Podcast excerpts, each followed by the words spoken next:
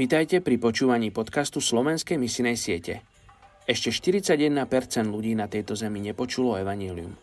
Aj dnes vám predstavím jednu z najmenej zasiahnutých etnických skupín a na záver sa spolu za ňu pomodlíme. Dnes je dvadsiateho štvrtého novembra a my sa modlíme za etnickú skupinu Alavitov v Turecku. O pôvode etnickej skupiny Alavitov sa vedie polemika.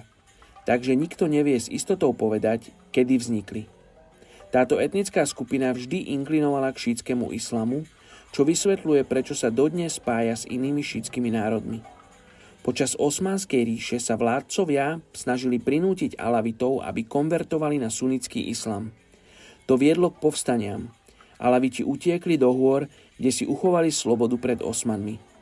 Ich schopnosť brániť sa im prišla vhod, keď museli chrániť svoju zvrchovanosť pred francúzskými koloniálnymi silami, ktoré ovládli Sýriu po páde Osmanskej ríše v roku tisíc deväťsto dvadsať.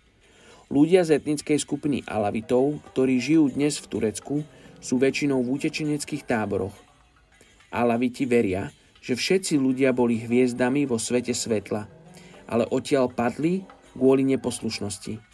Veria, že musia byť reinkarnovaní sedemkrát, kým sa opäť vrátia ku hviezdám, kde je Ali princom. Ak budú hriešni, znovu zrodia sa ako kresťania, kým sa ich zmierenie nedokončí.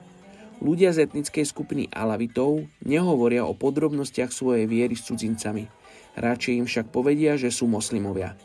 Poďte sa spolu so mňou modliť za etnickú skupinu Alavitov v Turecku.